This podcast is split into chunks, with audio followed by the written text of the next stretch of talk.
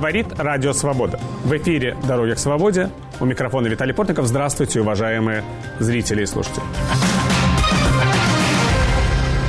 С июня прошлого года премьер-министр Венгрии Виктор Орбан блокирует инициативы Европейского Союза о финансовой поддержке Украины.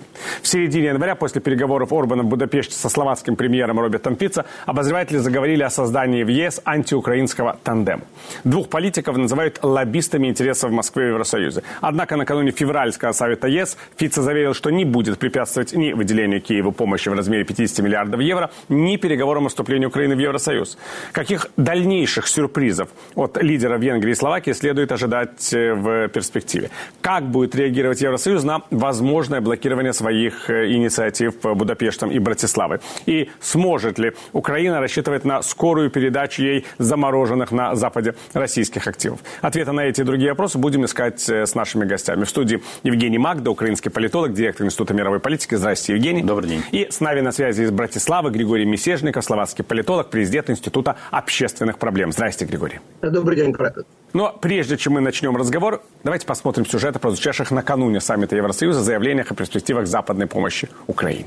1 февраля на внеочередном саммите в Брюсселе лидеры Евросоюза снова попытаются одобрить пакет помощи Украине.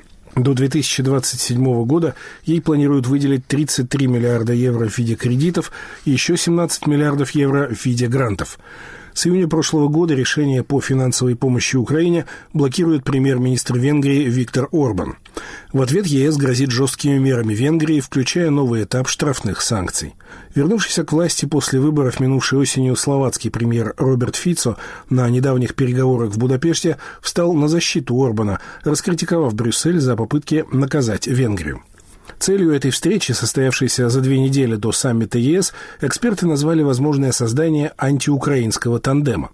Оба премьера фактически являются лоббистами интересов Кремля в Евросоюзе. Они мешают движению Украины в ЕС и НАТО, выступают против антироссийских санкций и военной помощи Украине. И Орбан, и Фицо считают, что для прекращения российско-украинской войны Киеву следует договариваться с Москвой. 24 января премьер-министры Словакии и Украины Роберт Фицо и Денис Шмыгаль подписали в Ужгороде договор о сотрудничестве. При этом Фицо пообещал не препятствовать словацким компаниям поставлять Украине оружие по заключенным ранее контрактам. Кроме того, на встрече со Шмыгалем, а позже и на пресс-конференции в Берлине с канцлером Германии Олафом Шольцем, премьер Словакии заявил, что не будет блокировать пакет помощи ЕС Украине. Они хотят, чтобы мы одобрили выделение Украине 50 миллиардов евро в течение четырех последующих лет. Словакия согласна, мы не будем препятствовать. Они хотят, чтобы мы не возражали против членства Украины в ЕС, несмотря на низкий уровень ее подготовки. Мы также сказали «да» и предполагаем, что будут длительные переговоры о вступлении Украины в Евросоюз. С начала развязанной Россией полномасштабной войны Киев получил от западных стран около 240 миллиардов долларов. При этом ЕС стал ключевым финансовым донором, а США – крупнейшим поставщиком военной помощи. В условиях, когда американский Конгресс все еще не может согласовать долгосрочные пакеты поддержки Украины, ее власти рассчитывают и на возможность получения замороженных зарубежных активов, в том числе российского Центробанка, в качестве компенсации за ущерб от войны. Как сообщил в видеообращении 27 января украинский президент Владимир Зеленский, Киев и его союзники приближаются к решению этого вопроса. Усі російські активы. Все российские активы, активы самого государства-террориста и связанных с ним лиц, которые находятся в разных юрисдикциях и заморожены, должны работать для защиты от российской же агрессии. Они должны быть конфискованы, и мы делаем все, чтобы это решение было содержательно подготовлено в ближайшее время. Найближчим часом. Вскоре после полномасштабного вторжения российских войск в Украину ЕС, США, Япония, Канада и Австралия заморозили около 300 миллиардов долларов активов России. В случае их конфискации Москва грозит аналогичными шагами в отношении активов недружественных государств. Одной из главных преград в передаче Украине замороженных российских резервов правоведы называют их нахождение под государственным иммунитетом, который обеспечивается в том числе решениями международных судов. Впрочем, первым шагом на этом пути может стать получение Киевом не самих активов России, а доходов от них, а это примерно до 15 миллиардов долларов в год. Вот на этой неделе, Евгений, министры иностранных дел Украины и Венгрии встречаются в Ужгороде. важная такая встреча между Дмитрием Кулебой и Петром Сиярто в присутствии главы Офиса президента Украины господина Ермака, которого нередко называют наиболее влиятельным чиновником в окружении Владимира Зеленского. Тоже о многом говорит такое присутствие на встрече министров главы президентского офиса. Насколько вообще можно рассчитывать, что Будапешт вот вслед за Братиславой, несмотря на то, что понятно, что министр иностранных дел Венгрии не тот человек, который дает какие-то четкие заверения, может изменить свои отношения к Украине? Я не понимаю причин, по которым Будапешт должен изменить свое отношение к Украине. То есть Орбан настолько эффектно торгует своей позицией. Мы все стали свидетелями этого в конце минувшего года, когда Орбан вышел пить кофе во время голосования за предоставление Украине возможности начать переговоры о вступлении в Европейский Союз, что сказать, что вот э, произойдет какой-то прорыв, я, честно говоря, не думаю. Я не думаю, что Орбану интересно по какой-то причине занять позицию ну, однозначную. На основании чего он должен ограничивать амплитуду своих колебаний? Ну, может, чтобы не было особого раздражения. В Соединенных Штатах, Евросоюзе, ведь это же не только сейчас с Украиной связано, это сейчас связано с принятием Швеции в НАТО вообще. Парадоксальная история. Ну, смотрите, он же периодически обменивается с Дональдом Трампом взаимными реверансами. То есть а. в логике Орбана может быть ожидание президентских выборов. Насколько я помню, у самого Орбана парламентские выборы через два года. И э, говорить о каких-то досрочных парламентских выборах оснований нет. То есть он вполне может показать, что возможно и новой Америке, где будет президентом снова Дональд Трамп, именно Венгрия станет опорой Вашингтона, а не Варшава и Бухарест, как это происходит сегодня. Григорий, вот хотелось бы спросить у вас, а Роберт Фица может как-то повлиять на Виктора Орбана в ситуации, связанной с их общей, так сказать, политикой в Евросоюзе? Или наоборот, Виктор Орбан влияет на Роберта Фица? Кто вообще на кого влияет? Ну, я думаю, что, конечно, скорее Виктор Орбан влияет на Роберта Фица, хотя нельзя исключить э, возникновение таких ситуаций, когда они будут свои действия координировать. Роберт Фицо может что-то посоветовать Виктору Орбану, хотя у Виктора Орбана гораздо более богатый опыт сложных отношений с Евросоюзом. А сейчас в Словакии намечаются тоже проблемы в отношении с Евросоюзом. И мне кажется, что несмотря на то, что Роберт Фицо Украину не любит, но это я еще мягко выразился. И несмотря на то, что у него все-таки пророссийская позиция, ему, наверное, было бы не очень с руки, как говорится, осложнять отношения с Евросоюзом еще и по вопросам отношений с Украиной. Дело в том, что в Словакии сейчас начались массовые протесты против ныне проводимой политики, подрывающей основы правового государства. То есть, в принципе, сейчас у Словакии намечаются те же самые проблемы, которые в отношениях между Венгрией и Брюсселем существуют уже несколько лет. И мне кажется, что Роберт Фицо просто опасается того, что если возникнут какие-то проблемы, то ему нужно будет делать все возможное для того, чтобы трансфер средств финансовых из Евросоюза не прекращался. И осложнять отношения еще с Евросоюзом по линии отношений Евросоюза с Украиной, я думаю, вряд ли он на это пойдет. Это частично объясняет и то, что Роберт Фицо уже заранее дал понять, что он не будет блокировать финансовую помощь Евросоюза Украине. Это все-таки довольно значительная подвижка, потому что во время встречи в Будапеште действительно казалось, что тандем уже создан. Однако Роберт Фицо после встречи с своим партнером Денисом Шмигалем в Ужгороде заявил, что у Словакии не будут э, никаких претензий к общей позиции Евросоюза в отношении Украины.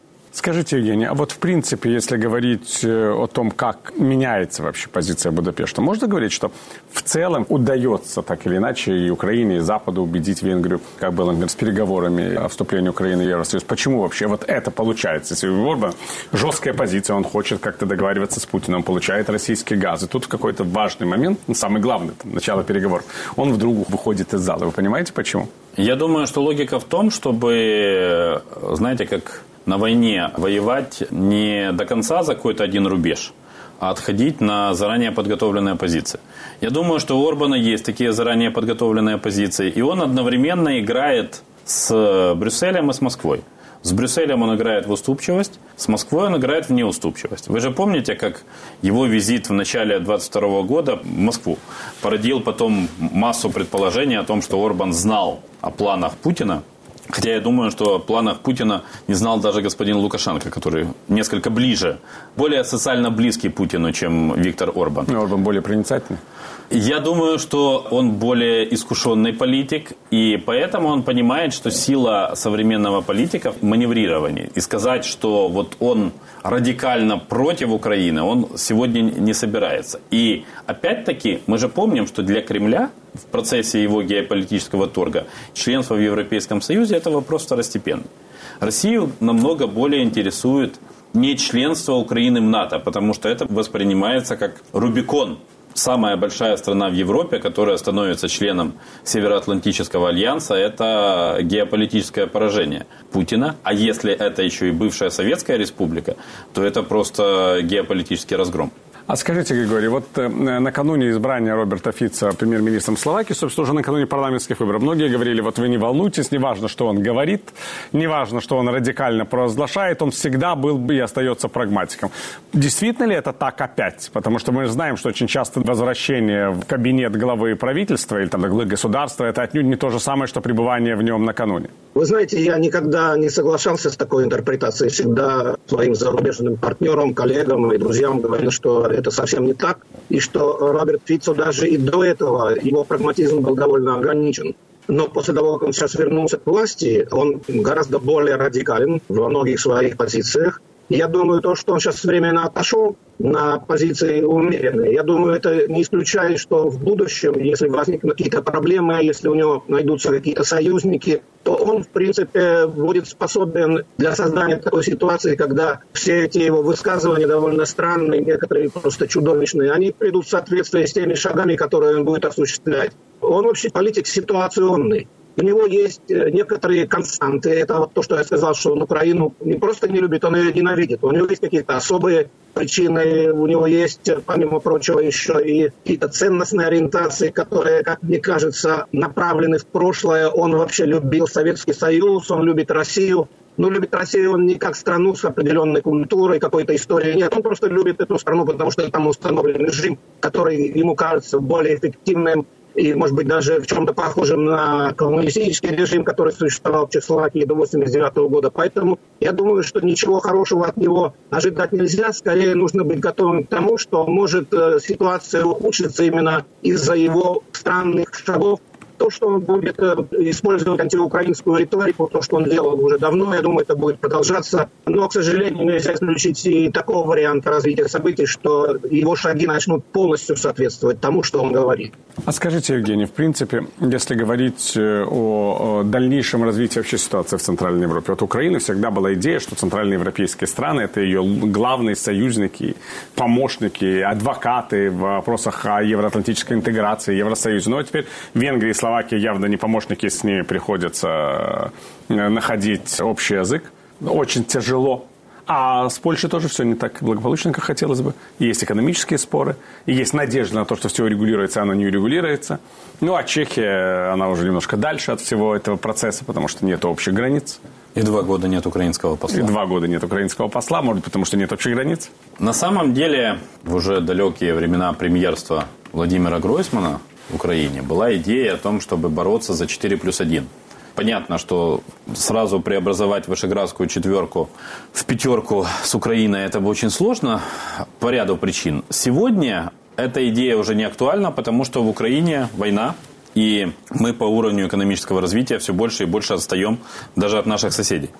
Я думаю, что на самом деле хороший был бы выход, если бы мы публично обратились к странам Вышеградской четверки перед этим найдя способ подтвердить свою центральноевропейскую идентичность, потому что уйти от восточноевропейской идентичности в сторону центральноевропейской – это сделать гораздо больший шаг в сторону Европейского Союза, чем просто заявить о том, что мы вот вступаем в переговоры и за два года надеемся их закончить. За два года надеемся их закончить, имея проблемы практически по всей линии своей западной границы, это такой очень, я бы сказал, болезненный оптимизм, и поэтому я за то, чтобы сказать всей Вышеградской четверке, что нам важен ваш опыт, нам важны ваши советы, нам важна возможность диалога с вами. И при этом между ними маневрировать. Потому что мы на прошлой неделе, например, увидели, что схема Туск придет, порядок наведет, она не работает. Он э, здесь раздал обещание, сказал о том, что он поддерживает, например, установление мира. А какой европейский политик? Орбан и Фица тоже поддерживают установление мира в Европе, потому что это в их интересах. Ну, в конце концов, какой политик цивилизованной страны не поддерживает установление мира, прекращение самой большой на сегодняшний момент войны в мире? Никто этого себе позволить не может, такого заявления. Но дальше какие предметные дела – Потому что наши центральноевропейские соседи, и тут я вижу в этом, а, ну, например, как на это смотрит Польша, они хотят получить возможность уже сегодня каких-то гарантий участия в реконструкции Украины. А, например, в прошлом году неоднократные попытки провести конференции соответствующие и заманить туда украинских представителей, они закончились ничем. И поэтому я думаю, что нам нужно протягивать руку, руку для диалога и при этом подчеркивать, что мы ведем войну. Не говорить, что мы защищаем. Они не думают, что мы их защищаем, потому что они являются членами НАТО. И у них есть свои проблемы и своя история отношений с Россией. Но с политической точки зрения страна, которая ведет войну и протягивает руку для диалога, она имеет больше шансов, пусть на формальный диалог, чем ей просто предложат подождать в Дворницкой, правда? Ну, с этим согласен. Спасибо, Евгений.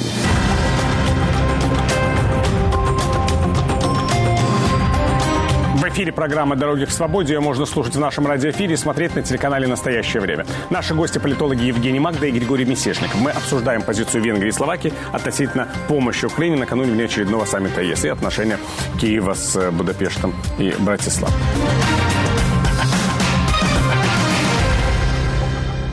Григорий, ну вот на самом деле я должен вам сказать, что мы так сосредоточились на фигуре Роберта Фица, а может быть вообще традиция словацкой политики как-то дистанцироваться от Киева. Я вот очень хорошо помню, как когда-то мы были в польской Кренице на Европейском экономическом форуме, и была встреча премьер-министров э, Вышеградской четверки. Польский премьер тогда предложил, чтобы на эту встречу пригласили премьер-министра Украины. И тогдашний глава словацкого правительства Миколаш Дзуринда, либерал, реформатор, человек, которому ваши соотечественники обязаны вступлением в Евросоюз. Он решительно отказался, сказал, что нет, не может быть такого формата, вот 4 плюс 1. Почему это вдруг? Ну, тогда получается, что дело все-таки не только в таких, вот я бы сказал, ностальгических воспоминаниях Роберта Фица о Советском Союзе, а в том, как вообще Словакия смотрит на соседей. Мне кажется, что вот этот случай с Миколашем Зуриндом скорее в то время отражал общее настроение вышеградской политической элиты на возможности расширения вышеградской четверки. Это интерпретация регионального сотрудничества в этом формате, что он самодостаточен и можно, конечно, сотрудничать в формате плюс с другими государствами, в том числе с Украиной, но не принимать ее прямо в члены Вышеградской четверки. Так что я считаю, что, наверное, тогда именно вот этот мотив подействовал на позицию Миколаша Дзуринды. Что же касается отношения Словакии и политиков Словакии к Украине, это совершенно очевидно связано с особыми ценностными ориентациями политических партий, потому что тогда, когда у власти находятся прозападные, продемократические, либерально-демократические партии разной направленности, это могут быть и консерваторы, и гражданские демократы, и либералы, и либертарианцы, тогда отношение к Украине, ну, я бы сказал, даже превосходное. Вот, например, после того, как Россия предприняла агрессию против Украины, вся политическая элита тогдашняя правительственная была на стороне Украины. И президент Зузанна Чапутова, и премьер-министр Эдуард Хегер, министр обороны, все однозначно пришли с заявлениями, с практическими шагами, направленными на помощь Украине. Но у нас сейчас находится у власти совершенно другая правительственная коалиция. Это посткоммунистические, националистические популисты. Значительная часть этой части словацкой политической элиты действительно пророссийская. И поэтому они изменили курс. Так что надо просто э, следить за тем, как развивается политическая ситуация в Словакии. Я думаю, что какого-то особого общего такого отношения негативного Словакии к Украине нет и не было никогда. Другое дело, что Украина, может быть, ну, я воспользуюсь такой метафорой, она исчезала с радаров словацкой общественности тем, что, может быть, недостаточно о себе сама говорила после распада Советского Союза. Но вот как минимум с 2014 года, после того, как началась вот эта, по сути дела, война, все-таки словацкое общество гораздо более информировано о том, что происходит в Украине. И словацкая политическая элита, самая ее продвинутая прозападная часть, она однозначно стоит на стороне Украины. Другое дело, что она сейчас в оппозиции. Как долго будет это правительство находиться у власти, трудно сказать, потому что у него внутренние проблемы сейчас начались. Я, кстати, хотел бы моему уважаемому коллеге Евгению Магде возразить части того, что он говорил. Мы считаем, что Украина нас защищает. Я говорю не о себе лично, я говорю о вот именно той части политической элиты, которая как раз обосновывает необходимость предоставления всесторонней помощи Украине тем, что Украина нас сейчас, по сути дела, защищает, несмотря на то, что, конечно же, мы защищены и нашим членством в НАТО. Но, как известно, российский агрессивный режим способен на все. И то, что сейчас Украина его задерживает на своей территории, это факт. И то, что Украина борется не только за свое национальное выживание, независимость и свободу, но в том числе и за нашу безопасность, это тоже факт. Ну вот видите, Евгений, это, кстати, интересный момент, потому что мы находимся в этом смысле в какой-то достаточно сложной ситуации политической. Мы, с одной стороны, говорим, вот вы говорите украинцам, вы знаете, мы не должны говорить, что мы защищаем Запад. Ну, как говорит, кстати, президент Зеленский постоянно, мы вас защищаем, потому что вы в НАТО и вам ничего не угрожает, а мы и сами хотим в НАТО. А многие западные политики говорят, нет, на самом деле, если Россия сломит Украину, то и НАТО не будет иметь особого значения, потому что это будет доказательство слабости Запада. И тогда можно будет делать следующие шаги. Поэтому в этом высказывании Григория я вижу логику. Я тоже всегда говорю о том, что, может быть, Украина не такой большой буфер, как кажется самим украинцам. Но вот когда я думаю о том, как будет выглядеть Советский Союз условный, да, Владимира Путина, если он уничтожит все эти бывшие советские республики, и опять-таки, учитывая то, что этим новым имперским государством будут руководить люди, лишенные, скажем так, осторожности сталинских наследников. Ведь на самом деле все эти люди, мы с вами выросли в эпоху этих людей, а это были наследники Сталина, которые боялись войны. В Москве очень хорошо изучили наследие Збигнева Бжезинского и очень хорошо помнят фразу о том, что Украина – это ключевой сегмент для восстановления имперских возможностей России. Поэтому это их постоянно подталкивает вперед, безусловно. Я в принципе, о другом. Вот уважаемый коллега Григорий Месенжников сказал о том, что Украина исчезала с радаров. И это правда. У нас, по сути, только наверное, после 2014 года началось формирование какой-то политики добрососедства. Ведь после провозглашения независимости, давайте будем говорить честно, Киев смотрел на кого? На Москву.